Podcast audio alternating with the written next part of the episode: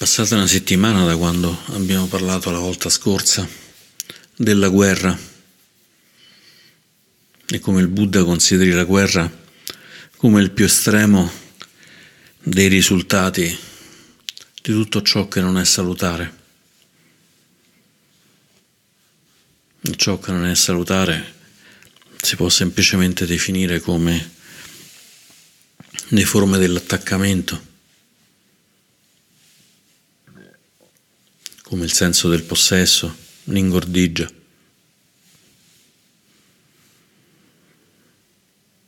La voglia di possedere a tutti i costi.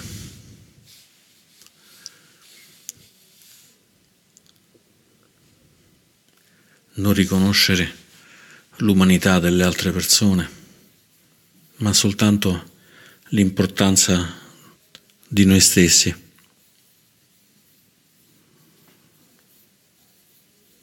Oppure le forme non salutari dell'avversione, come l'odio, la rabbia, la violenza, il voler uccidere.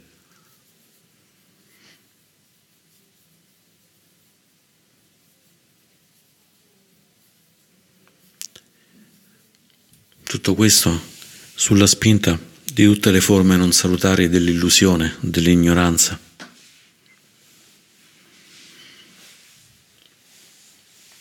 Sotto forma di incomprensione di ciò che è salutare, di ciò che fa bene a noi e agli altri, scambiando ciò che è salutare per non salutare e viceversa, ciò che non è salutare pensando che invece lo sia.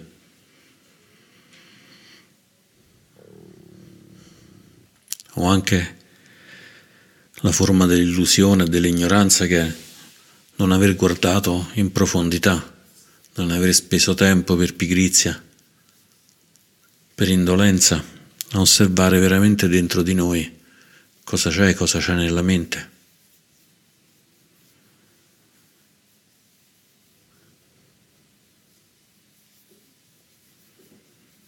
Per cui andiamo nel mondo completamente chiusi chiusi non soltanto verso gli altri, ma anche verso noi stessi.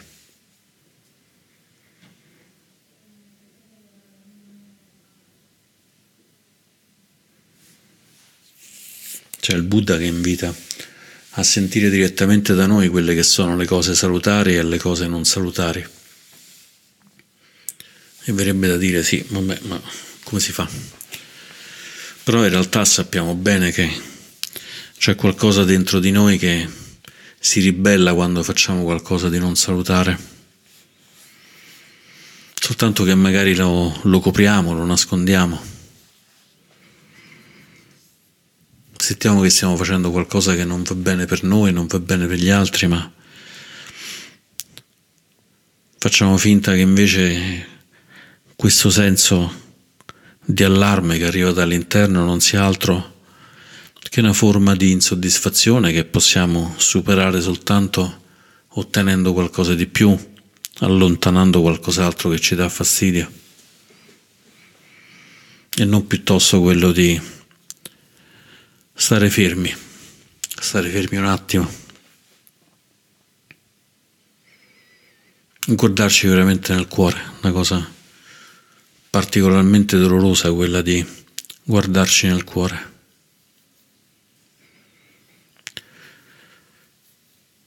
Ma è doloroso soltanto all'inizio perché una volta che si entra in contatto anche con le cose più dolorose, c'è questo magnifico processo di trasformazione, per cui quella specie di fuoco ardente che pensavamo di non poter toccare senza scottarci e quindi ne stavamo ben lontani, comincia pian piano a, a ridursi a non farci più male, a riconoscere tutti quanti i contatti, le relazioni, le ragioni, le cause che hanno portato a quella situazione di dolore. ed è come se avessimo preso un filo ingrovigliato e pian piano cominciamo a tirare da una parte, a scuoterlo dall'altra. Magari senza nemmeno pensare lo cominciamo a, a sbatacchiare un pochino. Il filo, anche se nemmeno guardiamo, se nemmeno stiamo ponendo gli occhi, pian piano comincia a dipanarsi. Alla fine rimangono soltanto dei nodi che senza guardare non si riescono a togliere, ma osservandolo li vediamo subito, allora riusciamo a farlo diventare un bel filo lungo, pulito, usabile, utile, mentre quando era ingrovigliato non serviva assolutamente a niente.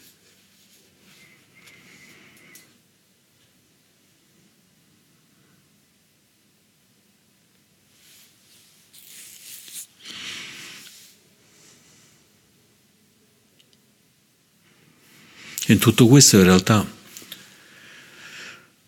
non c'è veramente niente di morale, non è un aspetto legato al devo fare questo o devo fare quell'altro. L'insegnamento del Buddha è che una volta che interiorizziamo i cinque precetti, se siamo laici o ancora più precetti se siamo una forma di monaco di monaca, possono essere gli otto precetti, i dieci precetti, i più di 200 precetti dei monaci, i più di 300 precetti delle monache.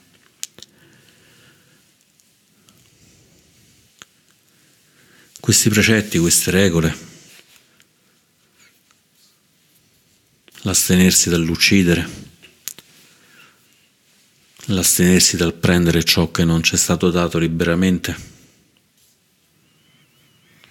l'astenersi da una cattiva condotta sessuale, che forza.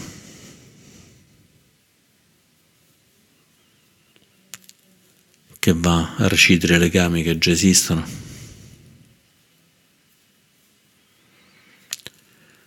Astenersi dall'utilizzare la parola in modo aggressivo, mentendo, facendo pettegolezzi, parlando a vuoto.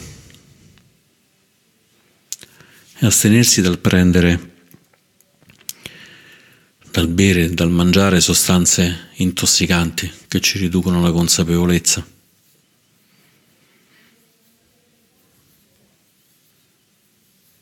Sono cose semplici, ma in realtà in loro non c'è niente di morale, assolutamente niente, perché non è nient'altro che riconoscere quello che possiamo trovare nel nostro cuore, tant'è che quando facciamo qualcosa che va contro questi precetti, il nostro cuore si lamenta, duole.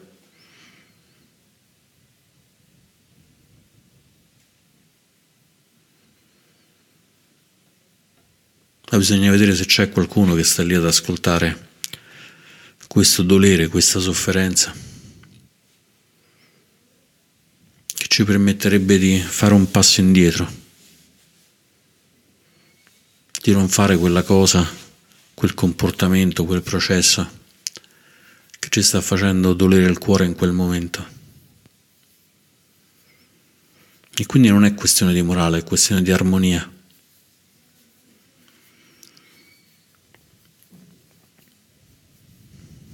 È tutta questione di essere armonici col nostro cuore e con la nostra mente.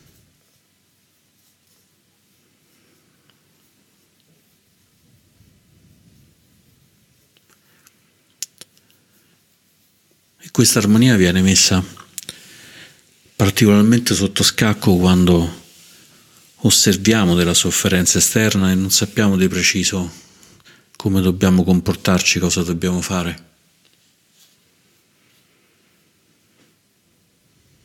O quando ci sentiamo attaccati, o quando vediamo persone attaccate. Ci sono sempre guerre. Penso che ci sia mai stato un momento sulla Terra senza una guerra. Ma ora la sentiamo più vicina perché è una guerra in Europa, una guerra quasi ai nostri confini.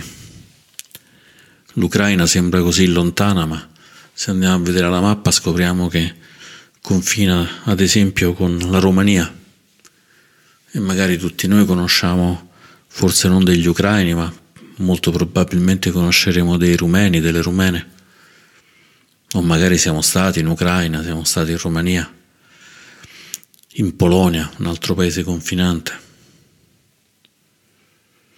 Quindi quello che sembrava così lontano con questa etichetta di Ucraina diventa invece così vicino se pensiamo alla Polonia, se pensiamo alla Romania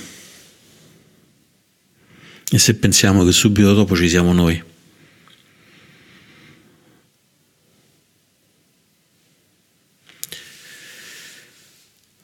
Con la mia età ho passato tanto tempo con questa sensazione di pericolo, di pericolo costante della guerra con la possibilità da un giorno all'altro dell'esplosione di una guerra nucleare. La guerra fredda in realtà era una guerra di logoramento dei nervi perché si sapeva che da un momento all'altro poteva partire un missile nucleare e da lì innescarsi un processo irreversibile che avrebbe distrutto non soltanto delle vite, qualche vita, ma addirittura tutta la vita, tutta tutta l'umanità sulla terra. Mi ricordo che una volta stavo andando all'università, passando in edicola c'era un quotidiano, penso americano, che aveva pubblicato un titolo molto ad effetto sull'esplosione della guerra nucleare e passando l'avevo letto distrattamente avevo capito che stava scoppiando la guerra nucleare.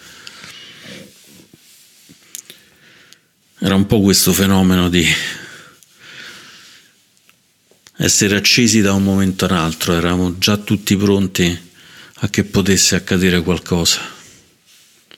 Sempre in quel periodo c'era molto forte il terrorismo e capitò una volta all'università che qualcuno vide, c'era una valigetta, una 24 ore, una cosa che ormai non esiste nemmeno più. C'era una piccola valigetta lasciata abbandonata su un sedile e uno chiese ma di chi è quella valigetta? E tutti non lo so, non lo so. E un attimo dopo tutti stavamo scappando dall'aula per paura che ci fosse una bomba, perché quello era un periodo in cui si usava anche terrorizzare le persone mettendogli delle bombe e uccidere in quel modo. E il passare dal vedere semplicemente una valigetta abbandonata a scappare per paura della bomba era soltanto la dimostrazione che c'era un sottofondo di paura molto forte.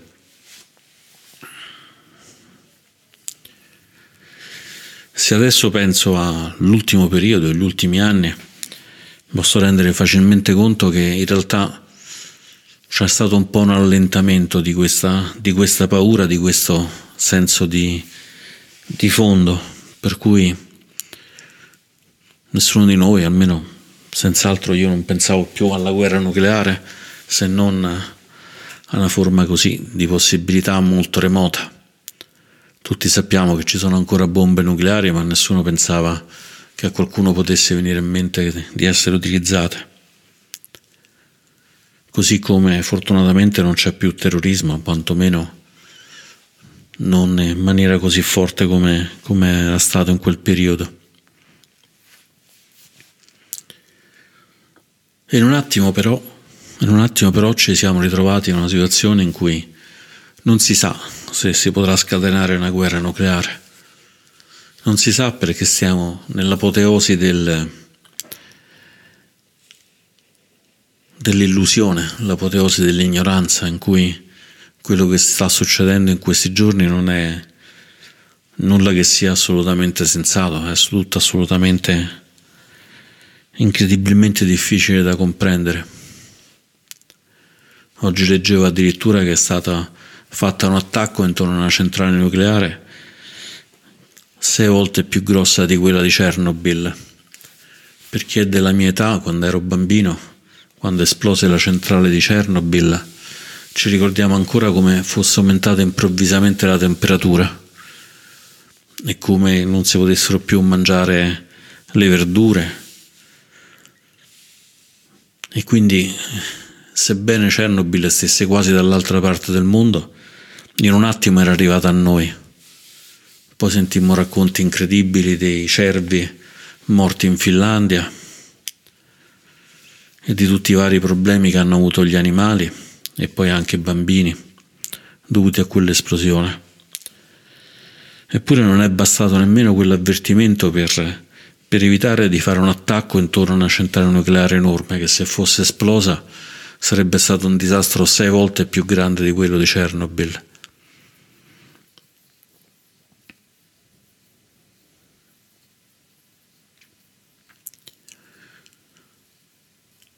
Allora che dobbiamo fare? Dobbiamo riaccendere questo livello di paura dentro di noi, questa tensione per cui ogni minima notizia ci fa scattare con la paura delle bombe, con la paura dell'aggressione.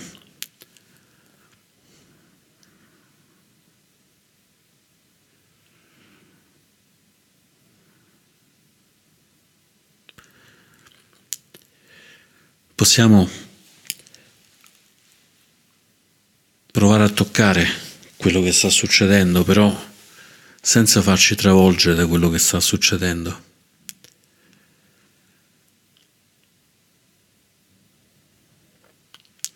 Proprio perché possiamo riconoscere che questa sofferenza c'è sempre stata da che esiste l'umanità. La sofferenza della paura da una parte e la sofferenza del voler attaccare dall'altra. Ho letto che alcuni soldati russi hanno addirittura bucato i serbatoi dei loro mezzi perché non volevano andare a combattere e così con la scusa hanno danneggiato loro stessi mezzi per potersene stare senza uccidere, senza dover fare qualcosa di così difficile. E questo penso che sia un buon momento per noi per guardare in profondità e riconoscere se c'è questa paura, se c'è questa preoccupazione, se sentiamo questo dolore per gli altri, ma se sentiamo anche questo dolore per noi. E provare un po' a, ad abbracciarlo questo dolore, a sentirlo fino in fondo, senza far finta di niente.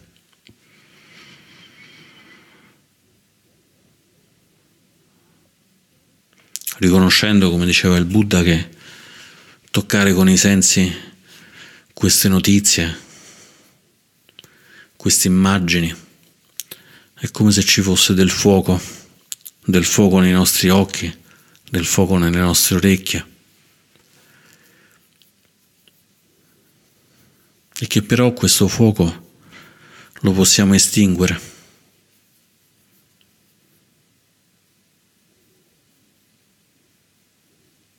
Abbandonando questa paura, abbandonando questo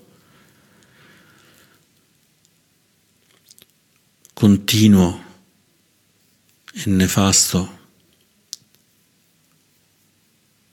vibrare di tutto il nostro corpo e di tutta la nostra mente. E per farlo possiamo tornare al cuore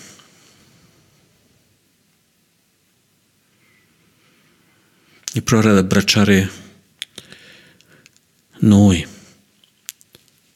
le persone intorno a noi e anche le persone che stanno subendo in questo momento la guerra, le persone che stanno subendo i danni di fare la guerra.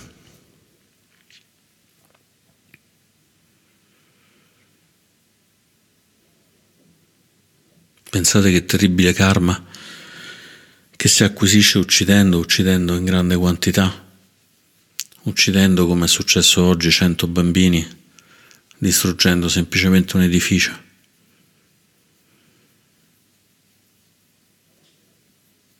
Possiamo osservare tutta questa sofferenza, la sofferenza dei bambini, la sofferenza di quelle famiglie, la sofferenza nostra che vediamo tutto questo dolore, riconoscendo anche l'incredibile sofferenza di chi ha ucciso che è senz'altro superiore rispetto alla sofferenza di chi è stato ucciso, perché è una sofferenza che andrà a dispiegarsi in molte, molte vite, in questa e in tutte le vite future, per molte vite future.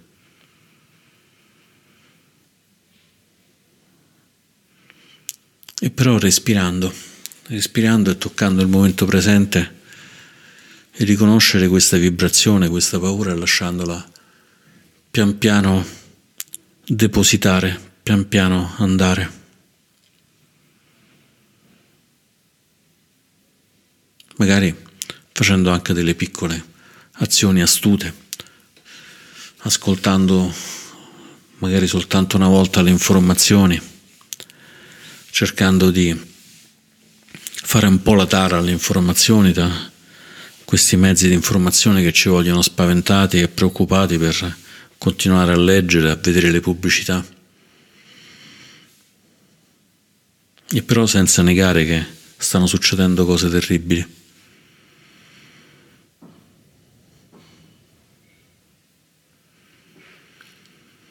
E magari possiamo riconoscere che anche noi, nelle nostre vite precedenti, se ne abbiamo avuto esperienza, se ne abbiamo fiducia, magari abbiamo fatto cose terribili.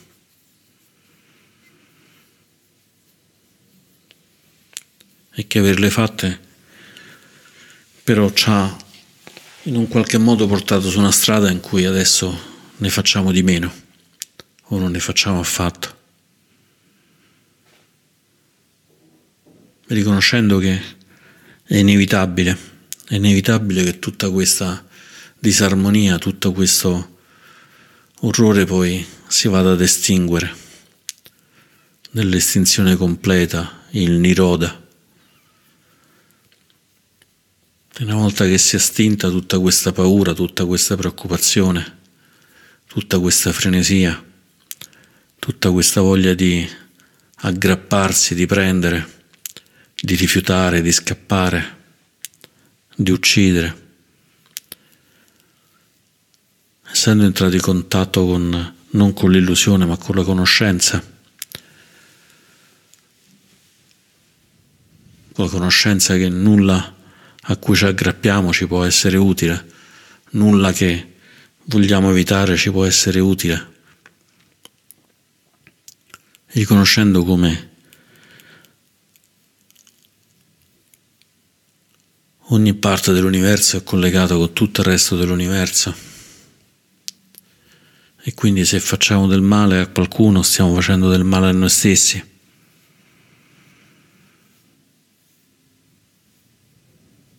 Riconoscendo alla fine che non c'è nemmeno un noi e un loro. Allora possiamo prendere qualche bel respiro, radicarci magari con i piedi a terra, radicarci con il cuore nel silenzio e trovare la pace anche, anche di fronte a un mondo che sembra ormai nuovamente impazzito.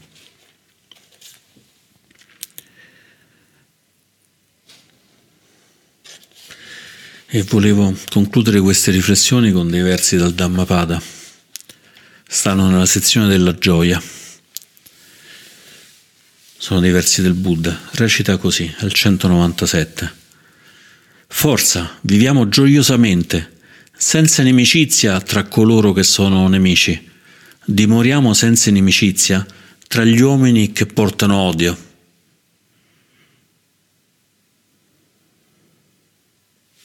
Il 198 continua così. Forza, forza, viviamo gioiosamente, senza ignoranza, senza attaccamento, senza avversione, tra coloro che ne sono afflitti Dimoriamo senza ignoranza, attaccamento, avversione tra gli uomini che ne sono afflitti.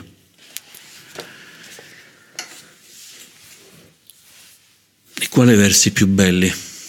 Quali versi più belli di radicamento in noi, di radicamento nel Buddha, di radicamento nel Dharma con il supporto di tutto il Sangha? E con l'augurio che tutti gli esseri il più presto possibile possano toccare la gioia, la gioia che ci indica la strada del sentiero del Buddha e con questa possibilità di essere stabili in un mondo di instabilità concludo le mie riflessioni di oggi. Grazie.